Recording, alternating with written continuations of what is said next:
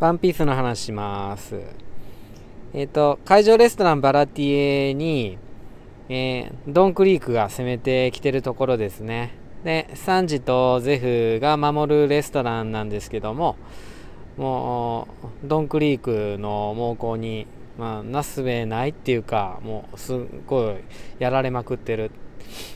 ただ、あの、ルフィがね、いて、そのドンクリークとルフィが戦っていて、で、ドンクリークはもう全身に何百と武器を仕込んでいて、ルフィももう海の上で戦いにくく、あのルフィって悪魔の実食べてるから海に弱いんですよね、うん、海に落とされるとアウトっていうそういう逃げ場がない。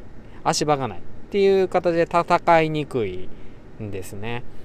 でその戦いの中、えっと、サンジとゼフは、えー見守ってるんですけどもサンジはクソあれだけの装備をつけてちゃいくらなんでもっつってあのー すごい劣勢なルフィを憂うんですけどただゼフは静かに見守っていてこう言うんですね。全身に何百の武器を仕込んでも腹にくくった一本の槍にはかなわねえこともある。つってね。うん。わあなんかお重いでしょ？うん。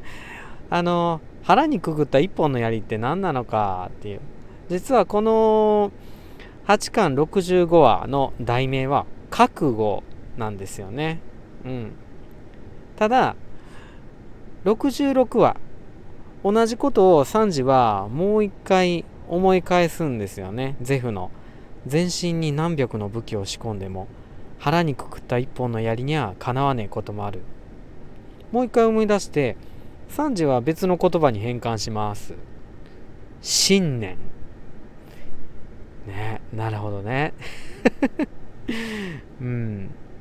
これすごい人生の中でドカーンって自分の心に持つ譲れないものっていうかそういうものを持つ大事さみたいなことなんですけど普段の中でもねあるような気がしますね。うん。例えばあの子供たちがやった6年生を送る会。あの中で、えっと、4年生のみんなは寸劇で6年生のことを楽しませようとしてその楽しませる中で感謝を伝えようとしたんですよね。うん、でそこでいろんな小道具とかほとんど使わず、机、え椅子で旗ぐらいですね。で旗も代表委員会が使ってる挨拶運動の旗とかで、うん、本当に武器をほとんど持たず体一つでその寸劇を演じていった。でもその心の中にあった一本の槍って6年生を楽しませたい。6年生に感謝を伝えたいっていう一本だったでしょ。それはねやっぱり6年生に伝わったと思うんですよね。うん。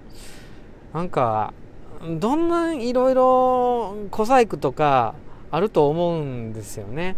やり方とか方法とかスキルとかあれが必要これが必要、うん、でもそれよりも一番大事なのは一本の槍かな。あなたの一本の槍って何ですか？今の時点で。その立ち向かってることに対して自分が持ってる一本の槍って何ですか？知らんけど。